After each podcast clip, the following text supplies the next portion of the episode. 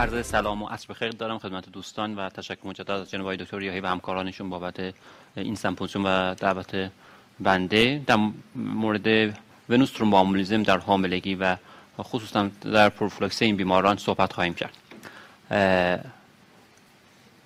هدف این 15 دقیقه بررسی risk factor ها نحوه تشخیص و درمان و پروفیلاکسی VTE خواهد بود. با کیس خانم 32 ساله شروع می‌کنم که سابقه دیویتی دو سال پیش به دنبال یک کار اکسیدنت و گچگیری پا داشته که سه ماه نوک گرفته. گذشته زمان و در حال حاضر بعد از این دو سال تحت درمان آسپرین هست و می‌خواد باردار بشه. و چگونه باید منیج کنیم همچین مریضی رو.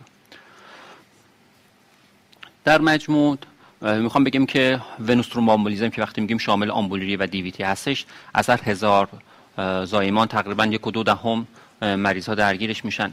ولی با اینکه یک و دو دهمه یکی از علل اصلی مرگ و میر مادران محسوب میشه. نکته بعدی اینه که تشخیص prevention و درمان VTE در بارداری با توجه به اینکه هم مادر و هم نوزاد در مرز خطر هستند و اهمیت بالا و دشواری خاص خودش رو داره. تشخیص در تشخیص آمبولریه در پرگننسی خب خیلی چالنجینگه داستان علائمی هستش که خیلی از زنان باردار این علائم رو دارن. نفس تنگی تپش قلب علائم شایع دوران بارداری هستش. جالبتر اینه که وقتی که ما این مریض ها رو بررسی می‌کنیم مریضی که با نفس تنگی یا شک با آمبولری بررسی داریم در نهایت شاید حد اکثر 7 درصد این بیماران به تشخیص آمبولری برسیم. یعنی تعداد زیادی از این بیماران از تشخیص اکسکلود خواهند شد. مشکل بعدی اون دیدایمر هستش که همچنان که می‌دونیم دیدایمر خصوصا در سه ماه دوم سه ماه سوم بارداری افزایش پیدا می‌کنه و تشخیص ما رو دچار مشکل می‌کنه. با این حال همچنان دیدایمر کورنرستون تشخیص آمبولری هستش. نمیگیم که مریض بارداره نباید D-dimer چک بکنیم چون بالا میاد. نه باید D-dimer چک بشه. از color Doppler اندام های تحتانی نباید غافل شد. هم در تشخیص آمبوری و هم تشخیص DVT با کلاس دو آ در طبق guideline ESC کمک کننده هستش و در guideline ESC برخلاف نگرانی عمده که ما داریم CT آنژیوگرافی pulmonary جایگاه کلاس دو آ رو داره و می‌تونیم از CT آنژیو pulmonary با اینکه مریض باردار هست استفاده بکنیم در کنار perfusion scan. پس ما طبق guideline ESC امکان استفاده از CT آنژیوگرافی رو داریم ولی خب در guideline دیگه مثل guideline ASH ارجحیت رو با ventilation perfusion lung scan گذاشته.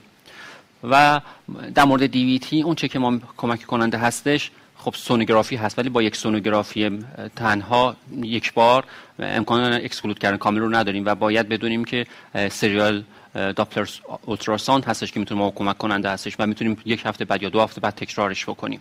و در مواردی که مجبور باشیم خصوصا در مورد وریدهای لگنی امار ونوگرافی می‌تونه کمک کننده باشه با توجه به اینکه با یک خانم باردار طرف هستیم. در مجموع وقتی که با مریض باردار مشکوک به آمبولری درگیر هستیم اگه های تست پروبابیلیتی باشه یا مریض ما به حال یک دیدامیر مثبت داشته باشیم قدم اول تو این بیماران شروع درمان هستش. با لو هپاری مثل انوکساپارین برای بیمار درمان می‌کنیم. بعدا بعد بیمار یه چست می‌گیریم و بعد بر اساس اینکه چستش نرمال یا اب نرمال هست گیری می‌کنیم. واقعا اگر چست بیمار اب نرمال باشه دیگه مریض حامله ای که مشکوک به آمبولیری هستش رو نمیفرستیم اسکنریه بگیره. و چون تشخیص آمبولی ریه در بیمار خیلی دچار مشکل میشه و این اسکن نمی‌تونه کمک کننده باشه و همچین بیمار خصوصا CT آنژیوگرافی می‌تونه تعیین تکلیف کنه در این بیماران خب نکته بعدی اینه که خب حالا ما تشخیص دادیم چه سیت با CT آنژیوگرافی چه با اسکن perfusion در بیمارانی که D-dimer ش مثبت باشه یا مریض high risk باشه. قدم بعدی درمان چجور درمانش بکنیم؟ اولا توصیه به درمان می شود نمیگیم که چون مریض حامله هستش. با توجه به خطراتی که آنتیکواگولشن داشته باشه درمان نکنیم. و پس درمان می‌کنیم با آنتیکواگولان و اونچه که حالا توصیه میشه انوکساپارین هستش که بر هپارین ارجحیت داره. نکته بعدی این که خب حالا بیمار رو بیمار رو انوکساپارین شما شروع می‌کنیم مشکلات تعیین دوزش چجور هستش؟ خیلی توصیه شده که بیماران نگران چک آنتیتن خصوصا در کشور خودمون نباشیم. با توجه به که امکانات چک آنتیتن در همه مراکز و در همه زمان هم امکان نداره لزومی به چک کردن روتین anti-ten در بیمار حامله که ما انوکساپارین برای شروع می‌کنیم نیستش. مگر موارد خاصی مثل اینکه مریض current VTE باشه مریض renal failure ی باشه یا مریض وزن خیلی بالایی داشته باشه که ما برای تعیین دوزاژ مجبور به چک anti-ten تو بیماران باردار باشیم. خب در مورد دوز که ما 40 میلی گرم subQ معمولا روزانه برای پروفیلاکسی و یک میلی گرم per kg BD استفاده می‌کنیم و هپارین هم تاکید می‌کنم 80 واحد پر کیجی و 18 واحد پر کیجی پر آور یعنی تقریبا با بیمار غیر باردار تفاوت آنچنانی نداره. خب ما خب سوال میشه که می‌خوام هنوکساپرین شروع کنیم بر اساس وزن بیمار. وزن رو کی ملاک قرار بدیم؟ توصیه میشه که ملاک وزن همون ابتدای بارداری هستش. تو این بیماران اگر بیمار های ریس باشه یعنی اگر مشکلات همودینامیک ما داشته باشیم ترومبولیز و یا surgical embolectomy طبق بیمار غیر باردار توصیه میشه. در غیر این صورت یعنی اگر بیماران high risk نباشه درمان های thrombolytic یا CDT یا موارد مشابه توصیه نمیشه. و نکته بعدی که باید دقت بکنیم اگر بیمار من آنتی‌کوآگولان گرفته حداقل باید 24 ساعت بگذره تا من بتونم بیمار رو anesthesia spinal یا epidural بدم. و اگر بیماری رو anesthesia spinal دارم یا spinal دارم spinal دادم باید دقت بکنم که حداقل بعد 4 ساعت از این زمانش بگذره تا بیمار رو بتونم اگر بیمارم ببخشید اگر بیمار رو spinal کردن بعد 4 ساعت بگذره تا بتونم low molecular weight heparin مثل انوکساپارین رو شروع بکنم و زودتر از 4 ساعت اجازه شروع کردن درمان تو این بیماران رو ندارم و در مجموع باید بدونیم که NOAC ها اندیکاسیون شروع درمان با این داروها وجود نداره در طی بارداری و شیردهی و باید از نواک ها در طی این دوران اجتناب کردش. خب من از این اسلایدام سریعتر رد میشم. در مجموع پس ما با بیمار آمولیه رو درمانش رو گفتیم. نکته بعدی که می‌خوام اشاره بکنم اینه که در بیماران لو ریسک همچنان که در بیمار غیر باردار ما می‌تونیم اینها رو آوت پیشنت منیج کنیم در این بیماران رو هم میشه و نباید ترسید. پس اگر دقت بکنیم موارد تشخیص و درمان بیمار باردار و غیر باردار وی در اکثر موارد شبیه همدیگه هستند من فقط اختلافاتی که دارن عرض می‌کنم. این که ما اسکن پرفیوژن اینجا می‌تونیم انجام بدیم ولی خب در بیمار غیر باردار می‌دونید که تقریبا اسکن پرفیوژن جایگاهی نداره. و ولی در بیمار باردار هم سیتی آنژیوگرافی اگر شرایط خاص خودش رو داشته باشه یعنی ما امکانات انجام یک سیتی آنژیوگرافی خوب رو داشته باشیم با حداقل اشعه‌ای که بیمار بخواد بگیره. و نکته بعدی که می‌خوام تاکید بکنم سریال داپلر اولتراساوند هستش که در این بیماران چه در حتی بیمار آمبولی می‌تونه کمک کننده باشه. یعنی که اگه بیمار آمبولی اومد پیش ما ما می‌تونیم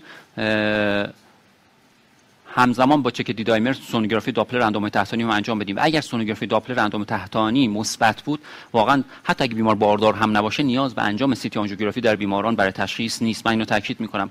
متاسفانه ما با سیل انجام CT آنژیوگرافی برای تشخیص آمبولی ریه حتی در بیماران غیر باردار شاهد هستیم. پس اگه بیمار من مشکوک به آمبولی ریه بود و DVT داشت واقعا نیاز به انجام CT آنژیوگرافی pulmonary چه در خانم باردار چه در فرد غیر باردار نیستش.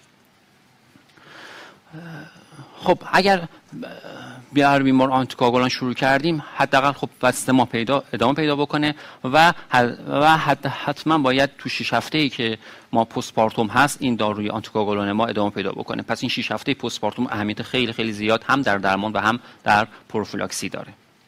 خب در مورد پروفیلاکسی می‌خوام چند تا اسلاید با هم صحبت بکنیم. اول اینو بدونیم که خب درست بارداری با افزایش ریسک ای همراه هستش ولی این نمیارزه که ما همه خانومی باردار رو بخوایم پروفیلاکسی بدیم.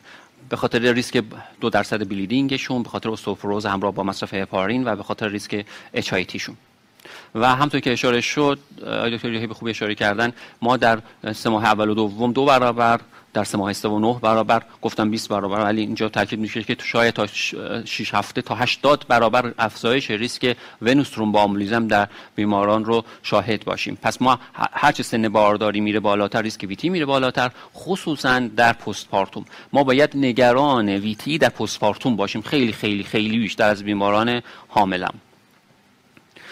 خب اگه هر بیمار حامله ای که صفر تا یک risk factor داشته باشه واقعا اندیکاسیون VTE رو نداره. مگر اینکه بیمار من سابقه VTE رو داشته باشه یا history ترومبوفیلی داشته باشه. پس من این دو تا باید نظر بگیرم. تو حال گرفتم. آیا بیمار سابقه VTE دارد یا خیر؟ یا سابقه ترومبوفیلی دارد؟ اگر غیر از این بود آدم با خیلی خیلی راحت خیلی از بیماران می‌تونه کاندید پروفیلاکسی نکنه. من چه threshold ی در نظر گرفتم برای اینکه ما آنتیکاگولان رو شروع کنیم به عنوان پروفیلاکسی دو درصد میگم گفتن اگه بیمار من دو درصد ریسک VTE داشت در طی بارداری شاید بچربه که من براش آنتیکاگولان شروع بکنم. این risk factor ی هستش که خب risk factor خیلی مثل افراد غیر باردار هستش ولی خب دقت بکنید تو این لیست خب ما SLE هست sickle cell هستش عفونت و فشار خون و risk factor کرونری هم جزء این ریسک هست سن بالا 35 سال و موارد دیگه که جزء risk factor هستن. دقت کنیم برای همونطور که اشاره کردم سابقه قبلی VTE خیلی اهمیت داره. اگر بیمار من سابقه قبلی VTE داشته باشه. اگه unprovoked داشته 3 درصد تقریبا. اگه provoked باشه یک درصد. ولی اگر همین بیمار دفعه قبلی که بیمار ویتی کرده همراه با مصرف هورمون بوده. یعنی همراه با مصرف استروژن بوده و ویتی کرده الان در طی بارداری 6 درصد. یعنی بیشترین ریسک ریکارنس رو در در این سه گروه خواهد داشت. واسه باید دقت بکنیم. بپرسیم از بیمار دفعه قبل که ویتی کرده در چه زمینی بوده و ببینیم که واقعا در زمینه مصرف LD یا قرصای مشابه هورمونی بوده یا خیرش. خب در الان در مورد پروفیلاکسی antepartum بخوام صحبت بکنیم. باید دقت بکنیم که اگر بیمار من سابقه VTE داشته اگر این VTE ش unprovoked بوده یا همراه با مصرف داروی هورمونی بوده الان در طی بارداری توصیه میشه که من برایش پروفیلاکسی بهش بدم. این رو باید دقت بکنیم. پس اگر بیمار من تاکید می‌کنم اگر همراه اگر این unprovoked بوده یا همراه با مصرف هورمون بوده مثل LD بوده. خب اما اگر بیمار من الان خب آنتیکوگولان نمی گرفته ولی سابقه ویتی داشته این بیمار آنتیپارتوم شاید اندیکاسیون نداشته باشه که من براش آنتیکوگولان شروع کنم. ولی پست پارتوم تا 6 هفته حتما برای این بیمار باید پروفیلاکسی شروع کنیم. پس اینو دقت بکنیم. پس بیماری که اگه آنتی پارتوم اندیکاسیون نداشته که ما بهش آنتیکوگولان بدیم باید دقت بکنیم آیا این بیمار postpartum تا 6 هفته باید بدیم یا ندیم. و خیلی از این بیمارانی که اونجا اندیکاسیون ندارن اینجا اندیکاسیون پیدا خواهند کردش. خب پس ترومبوفیلی هستش در بیمارانی که می‌خوان باردار بشن می‌بینید که تو این لیست هوموزیگوت فاکتور پنج لیدن تا سی برابر odds سی داره. اگر کامپوزیت باشن تا 50 برابر. اگر هوموزیگوت پروترومبین باشن مثلا تا حدود 25 برابر ریسک ویتی رو در طی بارداری خواهیم داشت. ولی خب تو اینجا آدم برخلاف اون که فکر می‌کنه آنتی سیندروم شاید از همه کمتر باشه. خب اینو باید دقت بکنیم. من من خودم در پرکتیسم به شخص خیلی خیلی مخالف انجام تستای ژنتیکی در بیمارانی هستن که با وی به من مراجعه می‌کنن. اما اگر اینو باید دقت بکنیم اگر بیمار سابقه وی تی ای داره ولی الان می‌خواد می‌خواد باردار بشه تو اینجا باید به فکر باشیم که ما تست ژنتیکی برای بیمار انجام بدیم. پس یکی از اندیکاسیون های انجام تست ژنتیکی در بیماران با سابقه VTE بیمارانی هستن که planning بارداری دارن تو آنتی فسفولیپید فاکتور 5 لیدن و فاکتورهای آنتی سی و پروتئین C و S رو تو این بیماران چک می‌کنیم. چون روی practice ما تاثیر می‌گذارن خب. اسلاید بعدی. حالا بیماری که ما داریم ترومبوفیلی داره. کدوم بیمار ترومبوفیلی اندیکاسیون آنتیکاگولان در طی بارداری به عنوان پروفیلاکسی رو داره؟ من خب guideline خیلی چیز مختلفی گفته. من لپ کلامش رو می‌خوام عرض کنم خدمتتون. اگر بیماری که antithrombin deficiency داره به همراه family history VTE پس خودش هم به تنهایی نیستش. پس خود antithrombin deficiency تنها اندیکاسیون نداره. antithrombin deficiency به همراه family history VTE اگر بیمار فاکتور 5 لیدن هوموزیگوت داشته باشه و اگر combined ترومبوفیلی داشته باشه. اینها مواردی هستش که تو اکثر guideline ها تو اکثر موارد توصیه به پروفیلاکسی در طی بارداری شده. ولی خب اگر موارد اختلافی در guideline ها در این زمینه خیلی زیاده آدم شاید تک تک این موارد رو برگرده. من فقط اسلاید رو گذاشتم که شما چک بکنید که ما موارد خیلی نتی نیستش و هر صحبتی من می‌کنم می‌تونه درست باشه بر اساس guideline یا درست نباشه بر اساس guideline دیگه که اینا رو می‌تونیم موارد مختلف رو چک بکنیم. پس من هپارین و low molecular weight heparin رو برای این بیماران می‌تونم با عنوان پروفیلاکسی شروع بکنم. ولی خب مشکل ما که با انوکساپارین داریم بحث قیمت و تزریق روزانه در طی بارداری هستش و تنها مواردی من هپارین به این بیماران که مریض renal failure ی باشه یا مواردی باشه که من می‌خوام reversal شدید براشون انجام بدم. برای بیماری که درمان تحت دوز درمانی low molecular weight heparin هست scheduled delivery توصیه میشه. اما در غیر این صورت اگه این بیمار prophylactic داره مصرف می‌کنه low molecular weight heparin رو نیاز به scheduled delivery در این بیماران نیستش. خب من دیگه با توجه که زمان گذشته فقط در مورد یک اسلاید در مورد خانم های شیرده صحبت می‌کنم که ده همچنین در خانم شیرده در postpartum که در این شش هفته که ما صحبتش کردیم تنها NOAC ها هستن که کنتراندیکه هستن ولی می‌تونیم از low molecular weight heparin هپارین وارفارین و یا fondaparinux استفاده بشه. خب من فقط برمیگردم به همین سوالی که کردیم تو اینجا. یه خانم 32 ساله‌ای بودن با این شرایطی که داشتن. و فکر می‌کنم تو این بیمار یه پروتئین سی دفیشنسی هم در واقع سابقه رو داشته به صورت هتروزیگوت من اینجا تو این اسلایدم ننوشتم مثل اینکه در وقتی که صحبت کرده بودیم. پس من با این شرایط الان می‌خوام در مورد این کیس صحبت بکنیم یا من نظر خودم بگم؟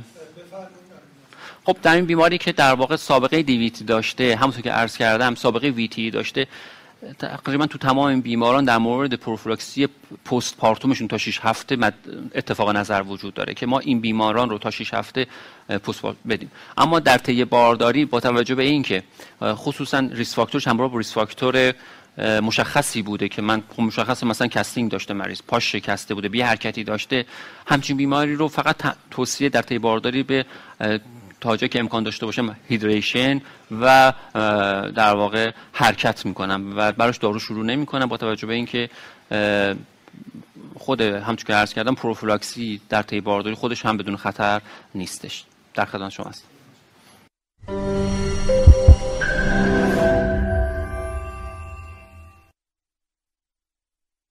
خب خیلی متشکرم دکتر جناب. خیلی informative و خیلی ممنون که time-bound م بود.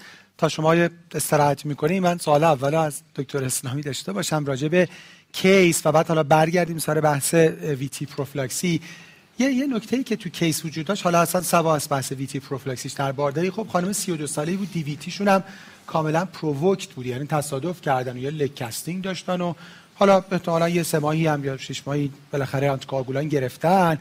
اولین نکته این که مریض رو آسپرینه خیلی practice شایعیه. موافق این indication ی داشته که مریض رو آسپرین قرار بگیره؟ واقعا نه. یعنی تو ما تو practice حتی دیدیم مثلا مریضایی که همینجوری خودتونم حتما ملاحظه کردید. دکتر دلش نمیاد انگار از مریض دل بکنه که بگه آقا مثلا provoked ه حالا نه سابقه pregnancy و این case خاص. یه کسی به دنبال قشنگ provoked ه بعد از یه عمل جراحی حالا مثل casting چون دهه اون سه ماهه رو می‌کنن 6 ماهه آخرش انگار حالا یه آسپرینی بخور فعلا نه من به نظرم خیلی ضرورتی نداره. تو اینجا من موافق ادامه آسپرین ندارم چون کاملا provoked هیچ زمینه قبلی هم برای این مریض نداشته. در کل نه خیلی به مصرف آسپرین تو این case خاص موافق نیست. همونجوری که میگین خیلی مال practice شایعیه. یه حالا البته دکتر جناب نظرشون بفرمان. من چیزی که consensus guideline ها می‌دونم باز شما دکتر جناب اضافه بفرمایید آسپرین تنها جایی که ظاهرا indication داره این که مریض indication دوز extended داشته باشه و نخواد آنتیکواگولان بگیره. وگرنه ما مطالعاتی داشتیم که آسپرین recurrence رو کم کرده. اما بعدا که بحث مثلا لودوز ریواد نم 10 میلی گرم یا 2.5 بیاد یا اپیکسابان شد بالاخره این به آسپرین ارجاع. تازه اون مریضی که ایندیکیشن داره. یعنی مثلا بار اول بوده که مثلا ریس فاکتوری نداریم یا ماینر ریس فاکتوری بوده و نخواد مثلا با یک کلاس اف ریکامندیشن 2 بی آسپرین. همین جوره ما جای دیگه ای داریم تو جناب بخوایم همین که عرض کردیم ما واقعا این مال پرکتیس شایعه مصرف شاید خیلی طولانی حتی وارفارین نواک ها آسپرین تو این بیمارانی که برای سابقه سه سال پیش دو سال پیش داشته. یعنی ما دو طرف باید بترسیم. هر هم بیماری که واقعا اندیکاسیون داشته اکستندد بگیره سر سه ماه یا شش ماه خود به خود قطع کرد یا مثلا مال پرکتیس ما بوده قطع کرده.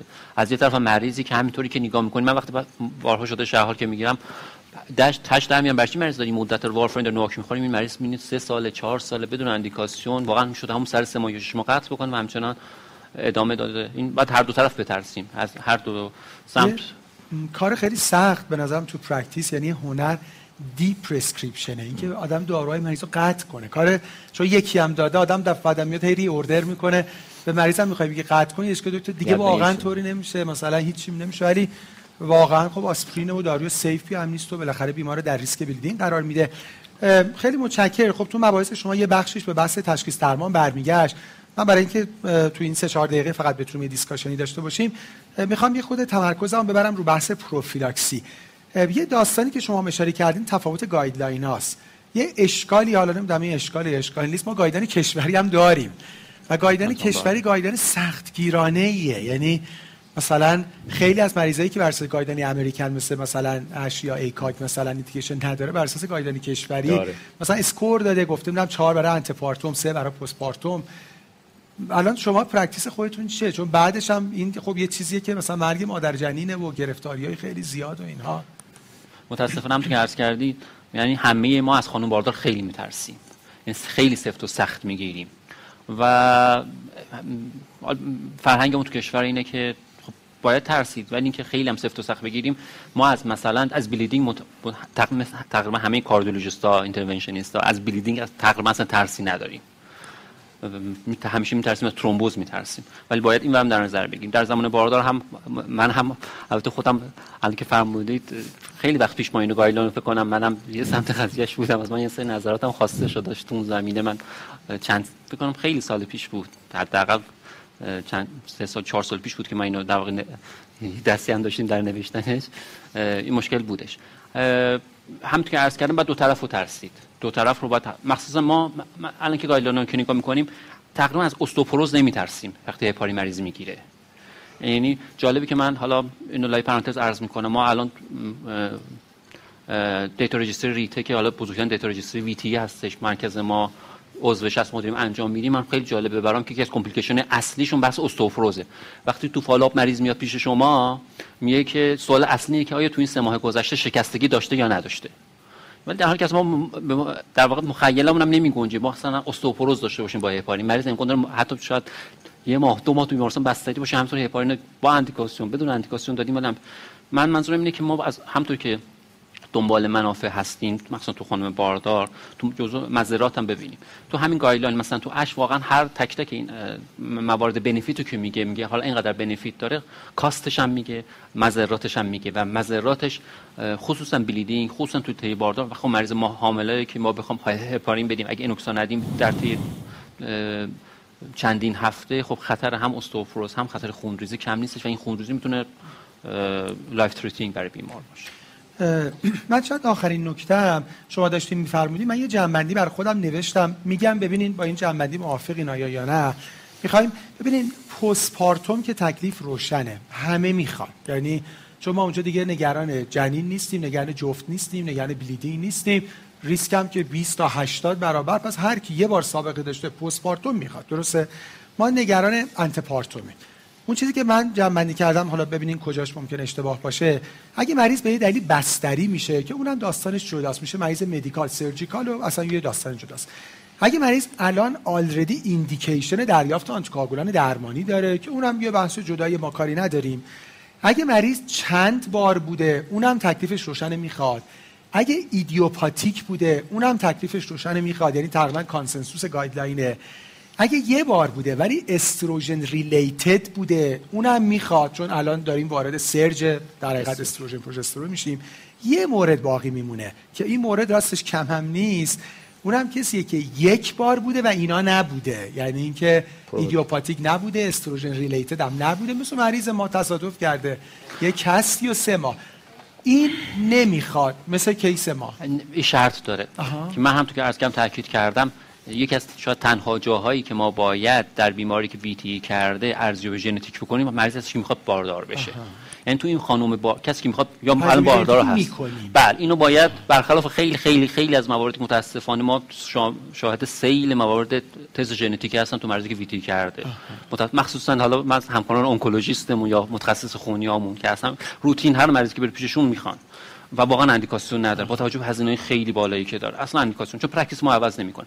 ولی بیماری که می‌خواد باردار بشه اگه سابقه VTE داره ما باید تست ژنتیکی براش انجام بدیم. point خوبی شد. پس اگه اونا نبود یعنی یه بار non estrogen related non idiopathic بود و حالا پلن بارداری داره یه hypercoag panel چک می‌کنیم. اگه چیزی نداشت که نمی‌خواد antepartum حالا اگه داشت شما فرمودین high risk ا می‌خواد یعنی باز مریض ما الان هتروزیگوت protein C deficiency ه. درسته؟ یعنی باز نمی‌خواد. و من حالا وقتی که تست ژنتیکی اون مثبت شد تو همچین مریضی من توصیه می‌کنم که یک مرتبه آدم یا خودش پزشک این کار انجام بده یا refer بکنه به کسی که بالاخره کارش این هست بر اساس پنل های مختلف ژنتیکی با خیلی هتروژن تصمیم گیری و به تصمیم گیری بکنه بر اساس یک evidence ی بر اساس فلان guideline اینو مثلا اینه. اینجا اینجا باید دنبالش بود که می‌خواد یا نمی‌خواد. آدم خیلی مشخص نیست. یعنی من شاید من هم باید guideline مشخص باز کنم. یا مرتبه اسلاید خودم نگاه بکنم. اینم این هتروزیگوت هوموزیگوت antithrombin deficiency ه high risk یا high risk پس من بازم تاکید می‌کنم. فقط تست ژنتیکی شاید می‌تونم به تاکید بکنم اینجا باید تست ژنتیکی انجام بشه و بعد بر اساس تست ژنتیکی تصمیم گیری بکنیم که آیا این بیمار در طی بارداری می‌خواد یا نه. و صرف نظر که من بخوام طی بارداری تصمیم گیری بکنم مطمئن باشم که در postpartum باید این بیمار رو کاندید آنتی‌کوآگولان خواب بکنم یه چیزی هم فقط من دقیقاً فرمایش های دکتر فقط یک چیزی هم سر آنتی فسفولیپید یعنی یک کم حالا تو این سیستم ژنتیکی نیست ولی یک کم شرح حال دقیق تر از لوپوس یا یا APL داشتن مریضم. تو اونایی که حالا یک کم هم provocative ش borderline ه چون ما خیلی من چندین case ما برخورد کردیم حالا آدم موردی نیست ولی چون هی دارم نگاه می‌کنم چون APL هم عملا خیلی دردسر داره. یعنی تو یه نیم نگاهی هم به آنتی فسفولیپید و لوپوس داشته باشن تو وقتی می‌خواد حالا درسته تو planning بارداری اینا هم حواسشون هست.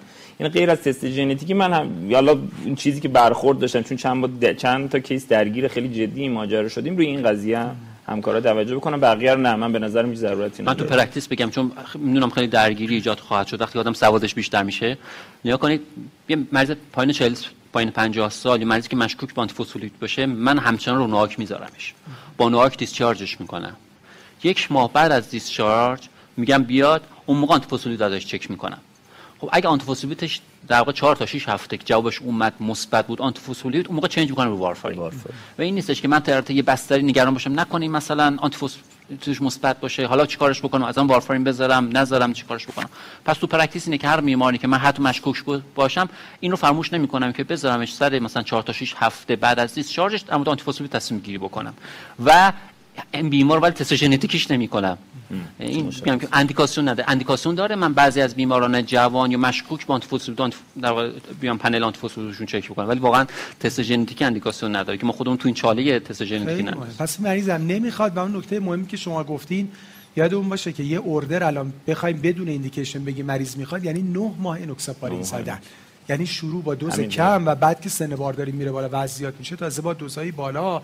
مثلا کار سختیه واقعا. 9 ماه بعد تازه 6 هفته دو ماه هم بعدش. اونم دوباره انوکساپارین چون NOAC ا نکته که شما گفتیم باز یه malpractice تو مریض breast feeding آدم می‌بینه که همچنان دارن NOAC میدن چون دیگه مریض باردار نیست. و آخرین point من اینه که واقعا ویزیت تو پزشکی به عنوان مهمترین کار چقدر چیز مهمی یعنی الان نکته مهمی دکتر جناب گفتن که مریض میاد بریم یه بار دیگه guideline خودمون و اون چیزی که می‌خوایم بهش بالاخره document ی که می‌خوایم بهش استناد بکنیم و ببینیم. سوادمون رو یه چک بکنیم و تا توش document بنویسیم. من به این مریض اینجوری فکر کردم به این guideline استناد کردم و نهایتا توصیه کردم که بیمار پروفیلاکسی بگیره یا نگیره.